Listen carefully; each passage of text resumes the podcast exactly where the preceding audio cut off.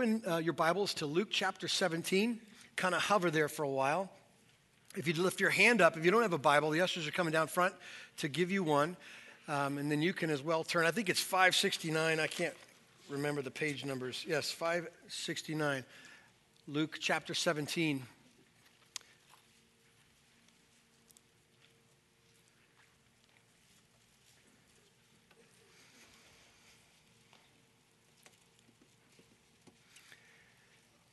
In a few minutes, we'll, we'll uh, read that passage together, but I want to get ourselves up to speed on the doctrine series. This, uh, um, this is the last week in our 13 week series on doctrine. And last time I talked to you, I, I kind of tried to put it in file form so that you could retrieve the pieces because it gets kind of complicated 13 weeks trying to manage all of them individually. But if you just think about where we started, there were four weeks essentially on the person and the work of God the image of God created in, the, in, in, human hearts, the, the Trinitarian God, God made, all those things were a look at God. And then we interrupt the story with sin uh, that, that man fell in Genesis chapter 3, and everything else is a so what from God to redeem, right? And we spent four weeks talking about the gospel, that God made a promise to himself to redeem a people for himself. He died on a cross and rose again. Those are the pieces we talked about in the four weeks preceding the fall discussion. And currently, right now, we're wrapping everything up with implications because of salvation that grace of God by faith alone in Christ alone changes people's hearts, and there's a so what to that. The implications is this thing called the church, Christ's bride that represents him, ambassadors in this world. We talked about worship, that out of the heart, the overflow of the heart is how we live our lives in worship. Last week we talked about stewardship, that our lives aren't ours, they're, they're God's, and we steward them. Today we finish with a discussion on the kingdom and there is a lot on the kingdom. And uh, we're not going to even scratch the surface, but we are going to try to kind of encourage you today on thoughts in the kingdom. But before we do, we need to pray and ask for the Holy Spirit to kind of show up here and encourage our hearts and our lives. So, would you pray with me?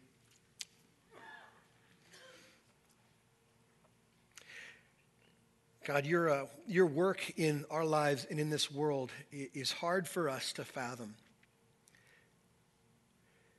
that in spite of the opposition and the sin and the hatred that exists between men and you, you came anyway. And you gave. And you peeled back the darkness and the hardness of heart and the death, and you bring life and peace and hope.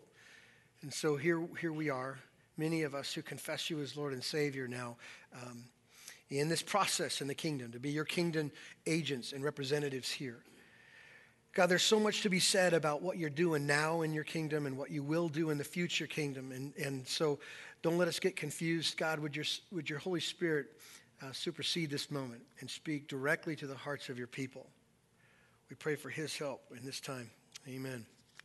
Like I said, we're finishing today with the kingdom. Uh, I did a little uh, concordance search 2,300 references in the scriptures to a king. Uh, 300 and some to the kingdom of heaven. New Testament is like 163 references to the kingdom of God or the kingdom of heaven. Clearly, this idea of the kingdom is an important theme throughout the scriptures. Uh, in the very beginning of Jesus' ministry, Sermon on the Mount, everybody's familiar with it, the most famous words ever of Jesus. He begins his earthly ministry saying, Repent, the kingdom of heaven is here an amazing, an amazing uh, beginning to his ministry. And for one sermon, he overwhelms his audience with the ideas of the kingdom. And here's why. And we're going to get to the bigger reason in a minute. But culturally speaking, for this Hebrew audience, the kingdom of God was everything.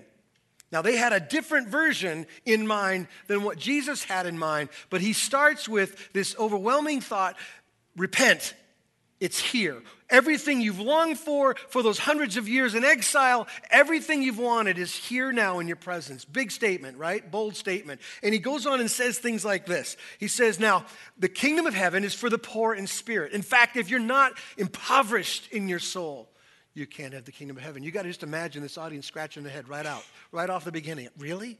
Like you have to be poor in spirit to inherit the kingdom of heaven. He says in, in, in Matthew 5 that unless your righteousness, doesn't do better than the Pharisees or the teachers of the law or the religious people, you won't have the kingdom of heaven.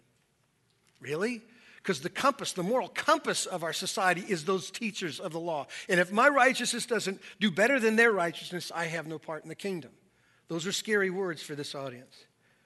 Jesus says, when he's teaching on prayer, he says, This is what you do all the time pray for the kingdom to come as your activity. Seek first, you know this in, in, chapter six. Seek first the kingdom of God. Like there's a priority structure in your life is to seek first the kingdom. And then ultimately he finishes with a kind of a warning where he says, Everyone, not everyone who says to me, Lord, Lord, will enter the kingdom of heaven. There has to be something more than just what you say. There's a radical difference. We're going to talk about that difference today. And most of it will be reminders, but um, in fact, I want to finish with this. In, in, Matthew chapter 9, verse 35, Jesus is being depicted having a sole theme in his ministry. He went throughout the villages and the towns and the synagogues preaching the good news of the kingdom. In fact, his message was a kingdom message. He was inviting this audience who had a thought about the kingdom as some physical, man made ruler on a throne. He was changing all the rules. And his whole intent was preaching the kingdom. Luke chapter 17, in fact, in the, in the Gospel of Luke alone, there's 27 occurrences of this idea of the kingdom of God. And it's totally understandable because the New Testament is all about the kingdom's king. It's all about Jesus Christ. He is presenting himself as everything they were hoping for, but not what they expected. In their minds, it was something much simpler. And so I want to stop before we get into this passage in, in chapter 17. And, and I want to make it really clear that the kingdom of God is not a new thought here in the Sermon on the Mount. The kingdom of God didn't arrive with the Messiah. The kingdom of God is an Old Testament idea, and it's, it's coming to fruition in the New Testament. But if you go all the way back to the garden, you have the kingdom of God. You have, you have the people of God, Adam and Eve, dwelling in the place of God. Here's, here's Eden, and then they're following the, the rule of God. They're willing participants, willing obedience to the, to the rule of God. And I suppose that's the best definition if you're trying to decide, Tim, tell me what the definition of the kingdom is. This is as simple as it gets, right? It is the, God's people in God's place under God's rule. God's people in God's place under God's rule. Adam and Eve were God's people. They were in the place of God called the garden, a place of, of perfection that God provided for them and they were submitting themselves willfully to, to the king. And then there was this bad event in chapter 3. We all know it, right? The fall.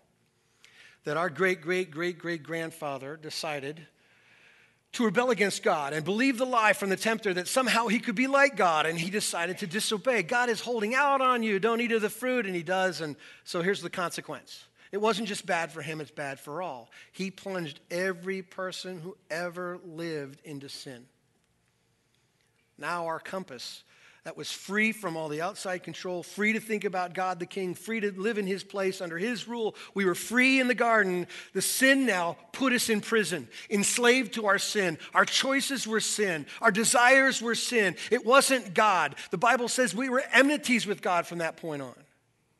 That was the story in the garden, interrupted with, with sin. And the rest of the Bible, all of the entirety of the scriptures, is about the restoration of the people of God to the place of God under the rule of God. The whole thing. In fact, if you pick up little spots along the Old Testament, just so they're not detached in your mind, you can see types and examples throughout. So when God calls Abraham and says, Listen, I'm going to make for myself a people out of you, and I'm going to give you a great nation, right? You have Abraham, in, in essence, as a, as a covenant getter from God, the covenant maker, that God promised Abraham descendants, right? God's people. And he promised them God's place, the promised land, and he promised them God's rule, the law. You follow me. There's that picture. You get to David, you get to Solomon, you got kings and types of God's people under God's rule in God's place. But they're just examples of, of what's to come. Even after the fall of Israel, the exile into Babylon, all the prophecies from then on point to someday, someday, someday, right? You've read it. Someday the kingdom, a great day is coming when the perfect, everlasting, never breaking up kingdom of God will show up. That's what the Hebrew people had their hope in, that someday it'll happen.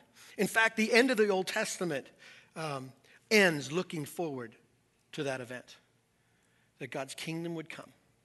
And then begins 400 years of silence and in this absolute fog of uncertainty and confusion, like, God, you promised, you promised, and it's been hundreds of years and all this exile and oppression and everything else, they were kind of in their mind, kind of, what's it going to be like? What, the, what is the kingdom going to be like? And so they kind of wrote their own um, expectations. And that's where this kind of cultural sensitivity to what's going on in, in Luke chapter 17 is very important because in their minds, they were thinking, here's what God's going to do. He's literally going to re- restore David's throne. He is really going to remove the oppression of Rome and all these other things, and he's going to restore us back to a place where there's a man to lead the nation, and we'll have the good old days. We'll have the good old days of prosperity, and we'll be a major earth power. It'll be the kingdom of God, right? That's as far as they could think that God would change the circumstances of people under Rome without a king to lead, and he would just reverse it all. That's the mindset of these people when Jesus shows up preaching the idea of the kingdom. Now, just imagine the appetite for the people when he says, The kingdom of heaven heaven's hand. And if in your mind everything for 400 years has been hoping and hoping and hoping that God would establish his kingdom on earth, and you're telling me it's here, in fact, every other sentence out of your mouth is about the kingdom of God. They're just getting really, really excited about it, but Jesus spins the idea and communicates a whole other version of kingdom. And that's the mindset here in Luke chapter 17. I want you to read with me, starting in verse 20, verse 21.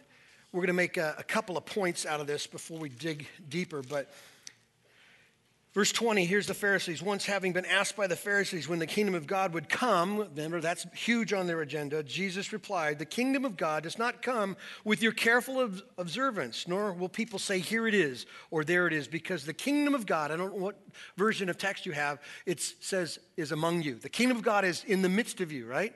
The NIV uses the idea that it's, that it's within you, but the better use of the word is among you or, or in the midst of you. The kingdom of God is here. Can you imagine what they were thinking? They were thrilled. The disciples, right after that, verse 22 said, uh, He said to his disciples, The time is coming when you will long to see the, one of the days of the Son of Man. And on and on he goes to talk about a future tense of the kingdom. So here we have in two simple verses what appears to be a very confusing answer to the question from the Pharisees. This kingdom, he says, It's here, it's in your midst, it's among you, and it's something to come. And that's the reality. The definition of the kingdom is it is uh, already, but not yet. As Christians, as sinners saved, we live in a, in a tension of knowing that everything that was available in Jesus is ours in the kingdom, and yet there's a future promise to come. There's something else waiting in store. And so there's, a, there's an already and not yet part of this kingdom thing we got to take a look at. So let's start with the already piece, because that's his response to the Pharisees in chapter, in chapter 17, verse 21. The already part of the kingdom. The kingdom that Jesus is referring to is the kingdom that resides in the hearts of men by faith and repentance. It's sinners saved by grace alone, by faith alone, in Christ alone. That's the kingdom he's talking about. The reign and rule of God in our lives. In fact, there's a, there's a title used of Jesus that describes the essence of what it is to know the kingdom. He calls himself Emmanuel, God with us. Which was totally different from the garden on, because the garden, it was God with us. Sin separated God from man forever, unless God didn't do something about it. Because God is holy, right, church? And sin is not like God. In fact, the sin so twisted our thinking and our responses that the, the Bible describes us in terms like this dead and unresponsive in our sin, at enmity with God, at war with God. There's a, there's a huge power struggle going on. There's a separation. The, the divide that exists between the perfection and the holiness and the perfectness of God and the sinful condition of man is cataclysmic. It's so huge and so big, I can't describe it. It's worse than I can describe. The distance between God's standard and his holiness and his person and his character and who we are with our sin without a covering is just un, unsurmountable. So here's the message that Jesus came to preach it's among you, it's in your midst. What was he saying? That there's a change now available. There's a hope now available. That our broken relationship with God, that chasm that exists between God's holiness and my sinfulness, can be healed through King Jesus now. Let me read a couple passages to you. Uh, we've read these before in some of our, our series together, but this is what it says. You can't argue with this. For all have sinned and fall short of the glory of God. Do you believe that, church? Do you believe the all part? Every person who ever lived, I don't care how good they are in comparison to you, falls short of him, right? That's the reality. All are sinners compared to God's holy standard. But here's the good news and all are justified freely by his grace through the redemption that came by Christ Jesus. God presented Christ as the sacrifice of atonement, or the word is propitiation, the, the sacrifice that satisfies God's wrath being stored up against sin through the shedding of his blood to be received by faith our broken relationship with God can be healed now through King Jesus. And that's what he came to say. They didn't get it. In fact, the disciples didn't get it until the Holy Spirit came. They're wondering from a distance, how could this be? What is he talking about in the kingdom? But we know, we get that 2,000 year 2020 hindsight. We can look back at the cross and go, that's what he was doing. That, that gap that existed between God and us is being bridged by the sacrifice of Jesus, this sacrifice that satisfies God's standard of holiness. So King Jesus deals with our brokenness by healing it through Christ. He gives us righteousness through Jesus Christ. Romans 5, listen to this, verses 18 and 19. Consequently, consequently, just as one trespass resulted in condemnation for all people, that's talking about Adam and, and Eve, so also one righteous act resulted in justification and life for all people. For just as through the disobedience of the one man the many were made sinners, so also through the obedience of the one man the many will be made righteous righteousness. It's the absurdity of Psalm 103 that God says, listen, as far as the east is from the west, however, words can describe the distance between my ability to remember your sin and your sin is separated. You can't bring those distances together. I will remember your sin no more. You are righteous in my sight. Because God, you know, we've talked about this. We've been covered in his holiness. We've been given a gift of righteousness that we did not earn by faith alone in Christ alone. His work that I believe in is what changes us, right? Amen, church? That's the truth. Our righteousness is through King Jesus. Now, it's not a future hope, it's a kingdom right now, just like our healing is a healing right now. Jesus talks about himself in John chapter 10, verse 10, and I've come to give life and life to the what? Fullest, abundant life. Now, He's not talking about a future. King Jesus has arrived, people. And he's giving healing and forgiveness and relationship and life, everything apart from God on your efforts to try to make sense out of your life, the Bible calls death. And only living through Christ is it called life. And he's come to give life now. The scriptures tell us uh, again in John 16 Jesus said this I've told you these things so that in me you can have peace. I don't know what it would have felt like to be Adam, to, to know the difference between it was good and it's not good. Do you know what I'm saying? Like for us, we were born in our sin. We woke up hurting other people. Adam didn't. He understood clearly what it was like to lose that position. And I got to imagine, just like you, just like me, if we ever fail at such a high degree, we, we kind of lay awake at night staring at the ceiling, oh my gosh, what did I do? And we look for ways to cover our tracks. I hope nobody finds out. I hope my wife doesn't know. I, I hope, uh, God, can you just overlook this one? Can you make it go away? We beg for peace because of our life. And Adam knew what it was like to lose peace. Jesus arrives right now to give peace. Because you know that uh, conscience that condemns us? Church, you know what I'm talking about? You're overwhelmed with you. Jesus is the only answer. And it's not future. You don't have to wait for peace. You don't have to work for peace. You don't have to buy peace. He gives it as a gift. It's by faith. It's absurd. I get it. It's crazy. Nothing else in the world works like this. But that's just a description of how bad sin is. You can't fix your problem if you're the one who created it, you can only make it deeper. God has to come in the person of Jesus Christ to offer life and healing and peace. Amen? That's the already part of this. Everything you need to know about the kingdom is seen completely and perfectly in the king. You know, this is a true statement. If you want to know, if you want to know about a leader, all you got to do is look at the environment. So pick it. Pick whatever boss you work for, if I walked into your environment and I watched the workers, the employees, I go, I, I know what the leader's like somewhat. I had, a, I had a coach in high school, wrestling coach, who did not know how to wrestle. Seems odd, right? He didn't teach me anything. He was a Marine sergeant and he was an angry man. He did teach me that. And uh, we didn't know a lot of wrestling moves, but we were scrappy because what he was what he was fiery, spitting, red faced, angry man is the only thing we could emulate. We could do that. Didn't know how to take you down, but we could hurt you. That's all. That's all I knew. It took on the, it took on the demeanor of the leader. You want to know about the kingdom church? Who do you have to look at? Jesus. Look at the king. Everything, everything you hope for, everything you dream it to be, in its perfection is found in Christ. It, we got little dim versions of it now, like looking through like an opaque glass. But someday, someday it will be fully seen, it'll be fully known. Everything we need to know about the kingdom is found in Christ. The scriptures describe him as the last Adam. We had an Adam that consequently gave us all sin. We have a new Adam in Jesus that gives us life. Amen. There's, there's a resurrection. He's our representative. He came down to this earth to get in our mess. He didn't stay at a distance, and he could have. He is God. He could have stayed over there and just said, Listen, you screwed up, it's over. He decided to take on human flesh, come to this earth, and get down in it with us, to experience temptation without sin.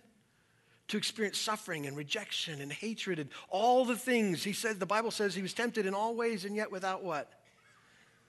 He knows he triumphed over that temptation. He triumphed over sin and Satan and death. He won in his resurrection all the things.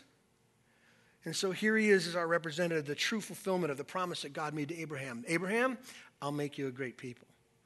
And here we got a king who's making for himself a great people called the church. We see the fulfillment of, of God's promise to David I will establish your throne forever. King Jesus is on that throne, church forever. Jesus is the king of a new people. In fact, the scriptures tell us in the New Testament in 2 Corinthians 5 that we are new creatures in Christ. That old is gone, right? Amen? Positionally speaking, whatever we were, trapped in our sin and rebellion, it's gone and the new has come. We're new creatures in Christ. Who's the king of the new creation? Come on, church. There you go. Feel, feel free to be proud about that. It's Jesus. 1 Peter 2 9, the writer says this that we are a chosen people, a royal priesthood, a holy nation, a people belonging to God. Our king is Jesus.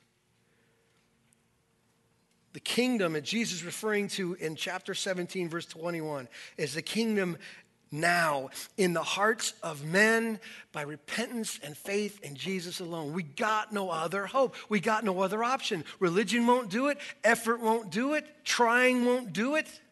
You can't get there on your own because even if you were great at it, you'd be stuck looking up at His holiness. I can't get there. I can't fix it.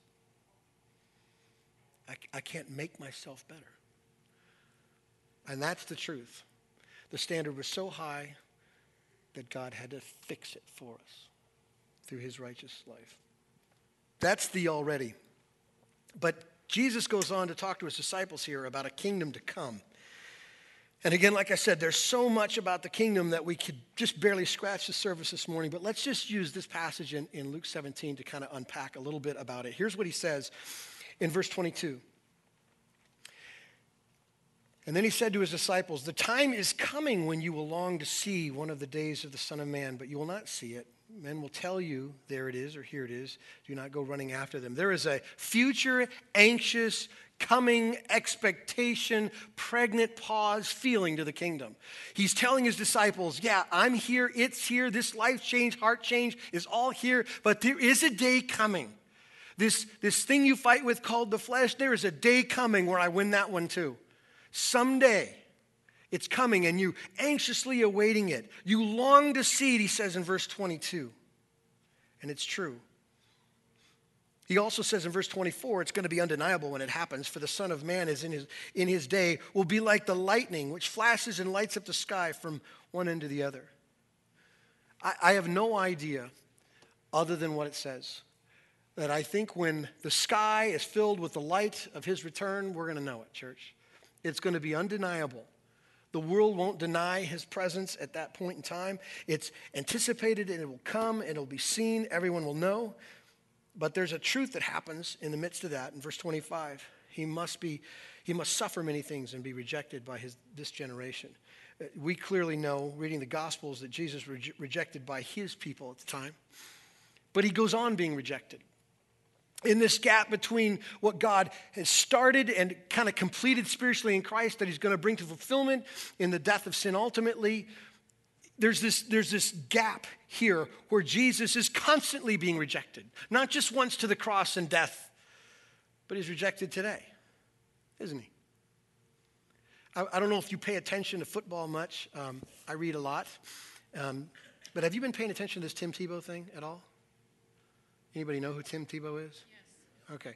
He's a football player. Um, some call him the greatest college football player to ever play. I don't know about that. Maybe he is. But he's in the NFL now, and they're just they're just dogpiling. They they don't uh, think he's much at all. And there's this huge argument in the press world and in sports reports um, that it's about his faith. There's this divide now happening between writers saying it's because of the Messiah is why they're rejecting him as a football player. It's kind of absurd, but at least they're arguing about it. And they say, listen, if, if, if it's because he presents Jesus, that's why everybody hates him. And now you got news reporters arguing. And here's why. And you know this because it's impossible to be indifferent about Jesus. He's always been the dividing line. When he came 2,000 years ago, he didn't jump in the, in the scene and say, I'm one of the options. I'm part of the smorgasbord. Take me if you want. He declared absolute authority as God, as the truth, as the way, as life, the exclusive where there is no other option. It's interesting that the world, even though it doesn't get the gospel, it doesn't get the gospel, it gets that. The reason why Jesus is so offensive is because he doesn't leave any room for anything else. He just doesn't. He's not a good guy, and he's not a good prophet, and he's not a great teacher alone. He's God declaring absolute authority over, over his creation and his people.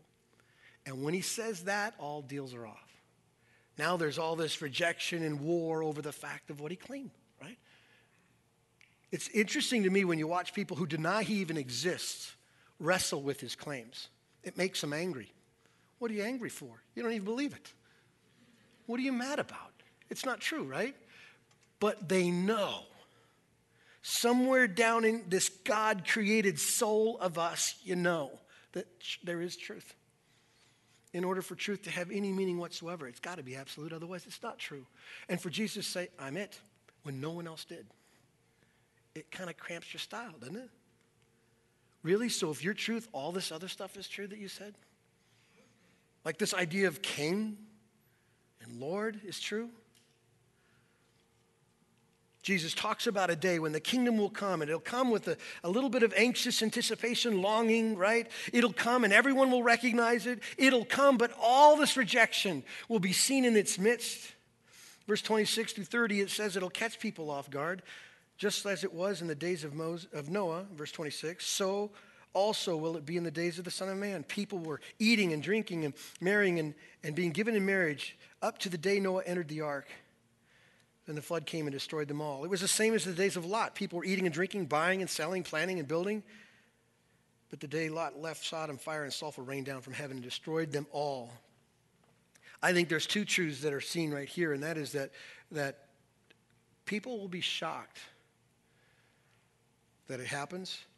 And I think this statement really proves in verse 26 through 28 and 29 is that people are indifferent.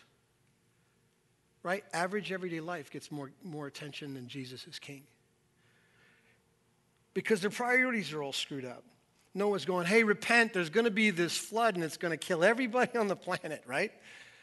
No, I choose to uh, build. I choose to eat. I choose to marry. I choose, I choose, I choose. It just doesn't matter. What I'm doing matters more. Remember, remember Lot and his wife? Run, sin, God's going to judge. And Lot's wife looked back. What happened? Yeah, why? Because because in essence her priorities were screwed up. Wait a minute. Over here back home, back home, that's really good back home. I want to go back there.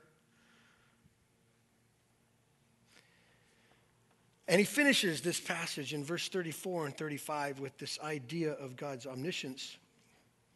He says, I tell you that on the night two people will be in one bed, one will be taken, the other left. Two women will be grinding grain together, one will be taken and the other left. there is a separation to come. And I want you to get the point of that passage. Jesus describes the oneness, at least from our vantage point, of people. One bed, all together, look the same, but something's different. One grinding mill, two there working, but something's different. The omniscient God knowing part seized hearts, people. We, te- we say this all the time. For those of us who are in Christ, that's good news. It's terrifying for those on the outside looking in. God knows our motives right now, He knows our hearts. So you all look great. One building, one room, one room in the conference center. The person sitting to your left and right looks a lot like you do to me. I don't know. But God knows. And the reality is, there's going to be people listening to my voice right now talking about Jesus the King offering life and peace for your death and your separation, and you're, going to, you're just going to play the game. You're married to a guy who really does trust in Christ, and you're just hanging on, and, and ultimately, the omniscience of God will separate the two in the kingdom. What does the text, what does the Bible tell us? Jesus says, There are many who say, Lord, Lord. Some prophesy in my name, some have many flashy things going on around them. They're very religious, they have lots of activity, but in the end, what will he say? Depart from me, I never knew you. God does that, people. The kingdom is uh, what you feel about the king and the kingdom is life and death consequences to it. We can look forward to the future of the kingdom because we understand that it's, it's coming and the scriptures say that we're to, to pray for its coming and to be encouraged by its coming and to long for its coming. That's true. It'll happen. You won't be able to deny it. You'll experience all the pushback of Jesus in a time like this. It'll catch people off guard, and people are massively indifferent to who Jesus is or what he claims to be. And ultimately, when it's all said and done, there are going to be a bunch of people going, ah, wait a minute. Because God's going to sift, He's he's just going to know. Now, that's a truth that Jesus describes in this short little gospel story. But there's a couple of questions I asked myself when I was thinking about teaching this. I said, well, what, do, what do people ask a lot? And I get this question a lot, so I thought I would just answer it. And that is if you're thinking about a kingdom tomorrow, now we got the first part, right? The kingdom is seen in our presence in the person of Jesus Christ saving sinners, faith and repentance in Christ alone, right? Kingdom of God, right? God's people, God's place, and God's rule. But there's a future kingdom coming when God says he's going to deal with the flesh that is at war with the spirit in me. So the question I want to answer is this Is there judgment for God's people? Yes and no. Last hour I said, let's pray, and they freaked out. So I'm not going to do that to you. Yes and no. First of all, let's start with a no. Is there judgment for God's people? No, in regards to sin. Now, you should have just cheered right there. That's your cue. Because if we believe the scriptures, we're all sinners and we all fall short. So, no judgment for sin. Let me uh, remind you of a couple of passages that you're aware of. Paul tells us in Romans chapter 8, verse 1, what's it say? There is now no condemnation, no judgment for those who are in Christ Jesus. Why, church? It's because it's already taken place. God has opened up the storehouse of wrath and he poured it out on his son who was standing in our position. He was, he was being our advocate. When he hung on the cross, God transferred all of the sin to his son so that God's wrath could be poured out and God would be just and God would keep his promise. He bore it. Why is there no judgment? Because it's already happened. Amen? It's already happened in Christ. In fact, Jesus says this in John chapter 5 Very truly I tell you, whoever hears my word and believes him who sent me has eternal life, and, I, and they will not be judged, but has crossed over from death to life. That's true, church. No judgment. But I have had people ask me about what does the judgment look like, and I want to describe two particular parts to the judgment. Um, if you want to take the time to turn over to Revelation chapter 20, it's somewhere around page 671 or 2, something like that. There are two aspects of judgment that we'll talk about here the yes and the no part of it. Here is, i I've already described no for um, sin, but there is this judgment called the Great White Throne Judgment that is for those who want to go it alone, who don't want to go with the covering of Jesus' righteous robes and they just go it on their own. Here's what it says then I saw a great white throne and him who was seated on it. Earth and sky fled from his presence, and there was no place for them. And I saw the dead, great and small, standing before the throne, and the books were open. Another book was opened, which is the book of life. The dead were judged according to what they had done, as recorded in the books. The sea gave up the dead that were in it, and death and Hades gave up the dead that were in them, and each person was judged according to what he had done. Then death and Hades were thrown into the lake of fire, and the lake of fire is the second death. If anyone's name was not found in the book of life, he was thrown into the lake of fire. Listen, I'm going to say it differently. I don't think this judgment, this eternal hell consequence to sin, is for unbelievers. Now, listen very carefully because don't go tweeting this. It's for rejectors. Because at the moment they stand before the Lord, everyone's going to believe. Amen? There will be no denying it's true. There'll be no denying it didn't happen and it isn't theirs and they don't deserve it. When you stand before the Lord, you're going to go, I am undone. I don't belong here. I'm a sinner here. And God's going to say, You rejected me. And the reason why people spend eternity separated from God in a place called hell is because of rejection of his offering of grace through faith alone in Jesus. That's the story, church. Do you get it? So it's for rejectors. People, when it's all said and done, have lived their life saying, I can handle it. There's another option. My God wouldn't. And they just fill in the blanks. Someday there is a judgment for people who reject Jesus' offering of life for your death, grace for your failures. That's the truth. So if you're in Christ, if you confess Him as Lord and Savior, there is no condemnation. That's the best news I could ever tell you. There is no judgment. God's not going to bring it up because it was completely and perfectly punished in Jesus. There is a judgment, though, and it's the one I want to, to kind of remind you of. And it's about God being jealous for his glory. 2 Corinthians chapter 5, if you've got a Bible, you can look at it, chap, uh, page 627. Here's what Paul says about this judgment, and I'm going to define it here in a second.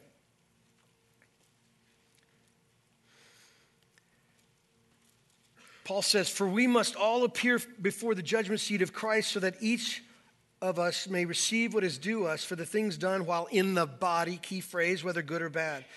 Um, 1 Corinthians chapter 3, chapter 3, verses 10 through 15, page 619, if you've got that Bible with you.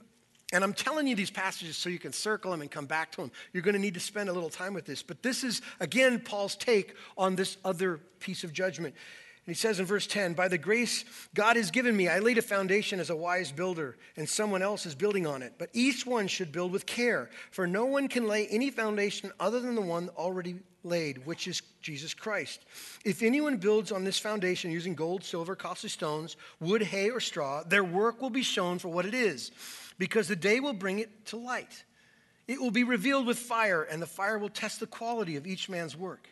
If what he has built survives, he will receive his reward. If it is burned up, he will suffer loss. He himself will be saved, but only as one escaping through the flames. Stop. Here's what Paul is telling us, okay? There is this other judgment, and that word for judgment here is the word bema, and the idea is of a, a competition judge. As, as opposed to a criminal judge who decides guilty or innocent, this is a competition seat, a judgment seat that says, I'm going to hand out rewards for what we do in the body. So let me describe to you. I'm going to use a really cheesy illustration to try to help you come along. So let's pretend for a second that everyone in here is a confessor of Jesus as Lord and there is no other. You begin a journey with God that is about everything you do for the glory of God because God sifts what you do. He sees what you do and whether it's for him or not, right? So in essence, just just cut me some slack on the word picture. So let's pretend for a second you're saved and God gives you a little wagon the moment you're saved. Everything you do is supposed to be for his glory. So you're out there trying and you go, you know, God, I, I love my enemies. And you take that little gift and you put it in your wagon and you're still, you keep marching towards the kingdom because one day you want to take this thing into the throne room and go, God, I did all this for you. God. So you love your enemies, goes in the wagon. You cared for, you stewarded your kids, goes in the wagon. You gave to the needy, goes in the wagon. You were confrontational, goes in the wagon. Or you were kind, goes in the wagon. Whatever you want to put in there, done for the glory of God. And you end up in the throne room, God goes, hey, thanks for coming. Um, let's take a look at your offerings. So he picks out of that wagon. Hey, you were, you were a nice guy. Let's take a look at why he was a nice guy. Oh, it wasn't for me, really, was it? because you have a fear of man bigger than Texas. You're more concerned about what people think than me. His holiness consumes it. Hey, let's take a look at that meeting people's needs. Let's take a look at that one here. Oh, you did it because people knew you were given and you got your reward already. Poof, the holiness of God consumes it. Do you see? You can't lie to God. The holiness of God, the, the absolute passion God has for his own glory will about, evaluate everything we do in Christ because we can't offer him a counterfeit gift. He won't share his glory with another. You can't show up with something that was for you and for him. You get it? And the passage in, in, in 1 Corinthians describes a very interesting scenario that we're going to be there and God will evaluate whether it's gold or precious metals or wood, hay, and straw. And that was just to describe the value or the worth of the gift, right? And he says that some people will end up in heaven and suffer loss. Now, I don't know. You're going to ask me a question I can't answer. I have no idea what that's like. I don't even know what that means, other than I can speculate. And here's what I think it means. Um, in fact, the writer says people will have all of their offerings consumed and they'll enter heaven with the smell of smoke on their clothes, just barely getting there because they got nothing to show for it. I, I think suffering loss is like this. When we enter into the presence of God, everything's going to be crystal, like crystal. All the things you think right now are absolutely essential to your happiness and joy, you're going to be totally convinced they're, they're false gods. Everything that you think you have to have in order to live a godly life, he's going to reveal to you, no, it's not true. You're going to be you're going to be right in the presence of God, and everything you feel about God, everything you know about God, will be crystal at that time, and you go, I wasted so much time. And when God's holiness looks at your offerings and His holiness consumes some or all or whatever, you're going to go, Gosh, now I know I wish I had more, right? Because it's about the glory of God at that moment. And that bema seat that competition judge who says, Listen, faithful are you, here's more in the kingdom, right? That part is going to be a, a suffering loss. I'm going to get back to that topic in just a little bit, but there is a there is an absolute, I love it, I can't believe it's true. God will remember our sin no more. You say amen. There is another part, church, where we're living our lives saying out loud, we live for his glory, and it isn't totally true. That's the part that that Bema seat is going to deal with. I want to tell you also that there is a new reality coming in this future kingdom. You might already be there, but let me just refresh your memory of this, this new kingdom in, in Revelation chapter 21. I call it the new reality. Then I saw a new heaven and a new earth, and for the first heaven and the first earth had passed away, and there was no longer any sea. I saw the holy city, the new Jerusalem, coming down out of heaven from God, prepared as a bride, beautifully dressed for her husband. And I heard a loud voice from the throne saying, Now the dwelling of God is with men, and he will live with them, and they will be his people, and God himself will be with them and be their God. He will wipe every tear from their eyes. There will be no more death, no more mourning, no more crying, no more pain, for the older order the old order of things has passed away. He who is seated on the throne said, I am making everything new. Where do tears come from, church? Where does mourning come from? It's not a trick question. Where does it come from? Sin. Death is a result of sin. The promise, remember, that God made to Adam and Eve if you sin, you will die. Death comes from sin.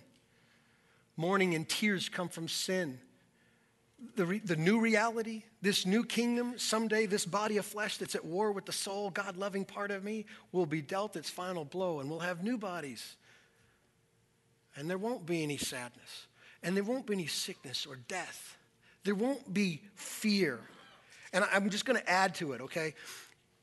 Restoration is exactly what he's doing.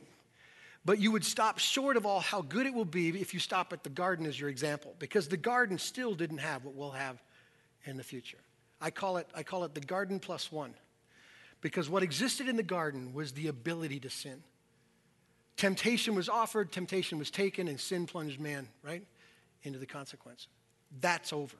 In the new kingdom, there is no more sin, no more death, no more dying, and no more temptation. No more struggle. No more option to sin. It's over. Folks, the fight is over in the new kingdom. Smile. Smile. It's good news. It's over in the new kingdom, a new reality. So here's the truth Jesus has been gone some 2,000 years, and when he tells his disciples and he tells us his kingdom is here, it's among us. It's in us in the recognition of our sin and our depravity and our need. It's in us and in our faith that, that we understand that our sin is punished completely and perfectly in Jesus. It's in our faith that our righteousness is a gift of God so no one can boast. He gives it. We don't earn it. We are His people, the saved, living in His place in the temple of Jesus, living under His rule, the gospel. That's what it is to be kingdom people right now as we wait for this future hope. So I wrote another question to finish with, and it's this question. So, what does it look like to follow King Jesus? It, let, us say the Holy Spirit just showed up and convinced you abs- absolutely that this is your kingdom people and he is your king. What does it look like to follow him? The Apostle Paul said this in Romans chapter 10 If you confess with your mouth Jesus is Lord and believe in your heart that God raised him from the dead, you will be saved. Let me just give a little bit of instruction around that phrase. If you confess him as Lord, um, it's a confession not just with your mouth, it's a confession with your life. Can you think about that for a second, church? It's a confession not just with your mouth, it's with your life. So, when someone is known as your boss, that means they get to call the shots. When someone's known as the coach, that means they get to call the plays. For Jesus to be Lord means he rules your life. That's what the confession says. You get it. I might not see it, I might struggle with it, but it's yours. It's all yours. I'm not trying to run it anymore. I want you to do it. Mark Driscoll wrote this Jesus rules over angels and demons and Christians and non Christians, moderns and postmoderns, men and women, young and old, rich and poor, healthy and sick. Republicans and Democrats, simple and wise, and the living and the dead. Jesus is not just the king who rules over nations on the earth and principalities and powers in the heavens, right? That sounds like way over there. Now, remember the, the phrase, um, who wears the pants in your family? That, that idea, who runs stuff? Well, this is his analogy. But Jesus also rules over our pants, our web browser, our refrigerator, our debit card, our cubicle, our car horn. As our King, King Jesus demands and deserves obedient loyalty to his, to his commands over every aspect of our lives. So let me just test you, okay? If I were to throw out a test, you know, we, we know Jesus as the perfect prophet, the perfect priest, the perfect king. If I say he's, he is the truth, you would say what? Louder.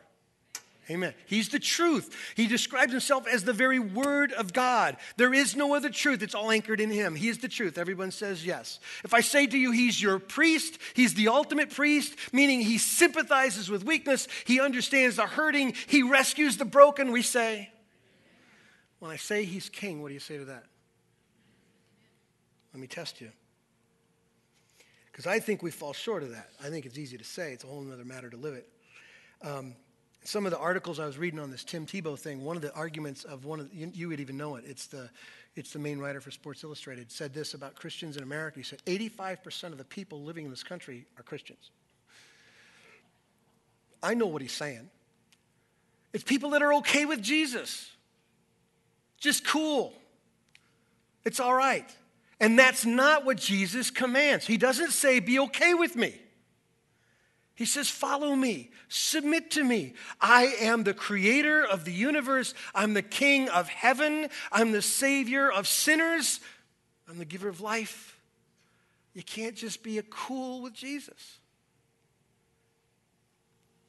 You know, people who take surveys like this, I don't, um, they suggest that the moral, ethical, priority structure, passion of Christians' lives doesn't look much different than non Christian's life. I find that absurd, but I understand where they're getting the point. Because it's easy to say you're okay with Jesus. It's a whole other matter to say, I live for Jesus. You know the phrase they like to throw around when they're talking about the church? You know that H word, that painful word? They're all just a bunch of hypocrites. Well, there's a reason for that because we are, in our flesh, we're hypocrites. Because the way we buy stuff and the way we spend our things and, and the way we live, we choose to say that there are things plus Jesus that matter to us. I'm going to read you another quote by Mark Driscoll in regarding this topic. In this form of religion, people know that Jesus speaks the truth as their prophet and loves them as their priest. So when they sin, they know that Jesus will forgive them and still love them. But they still rule over their own life. When they need help, they read the Bible or ask Jesus to serve them. Practically, they don't see Jesus ruling over them, but rather coming alongside them to help them achieve their objectives. He is only allowed to do so when he is invited. The result is a double life of hypocrisy in which we call Jesus Lord, call his word true, and then do whatever we want in some areas of our life. Because we think the pants are mine, the money is mine, the web browser is mine, the food is mine, the glory is mine, and I will rule as king over every aspect of my own life. Jesus is just little more than a trusty assistant.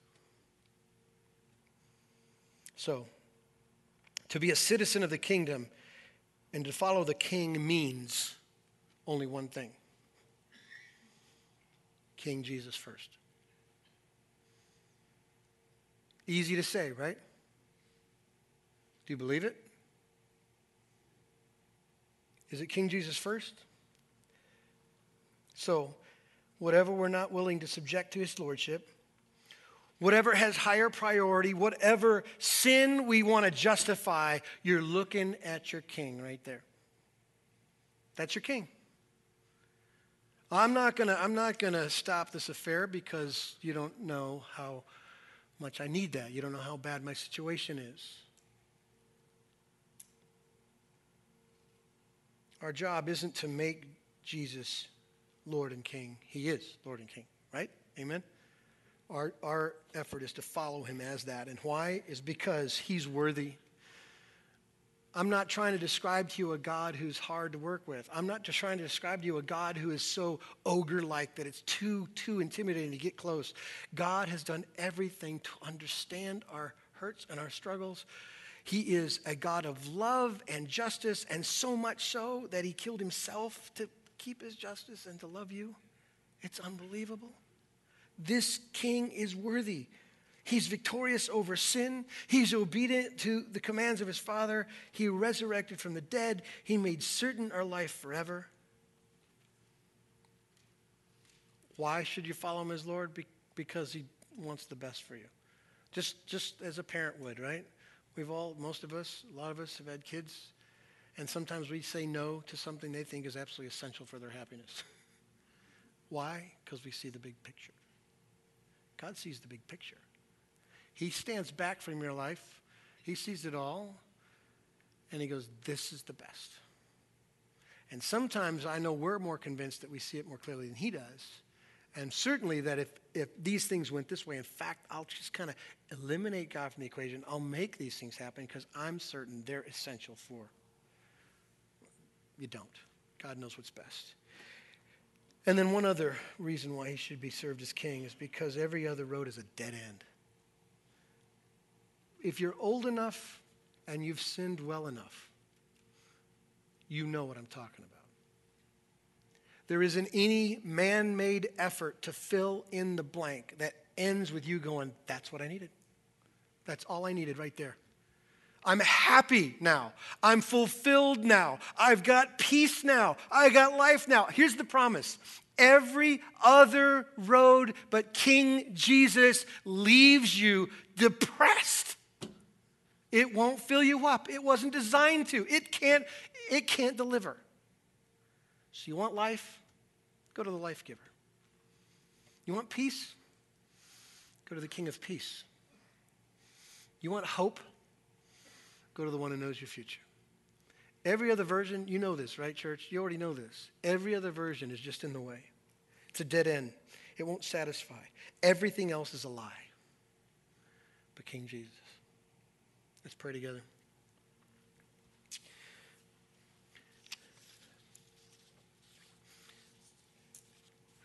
Father, we confess right up front our sin, our sin to fall in love with the things you give versus you, the giver.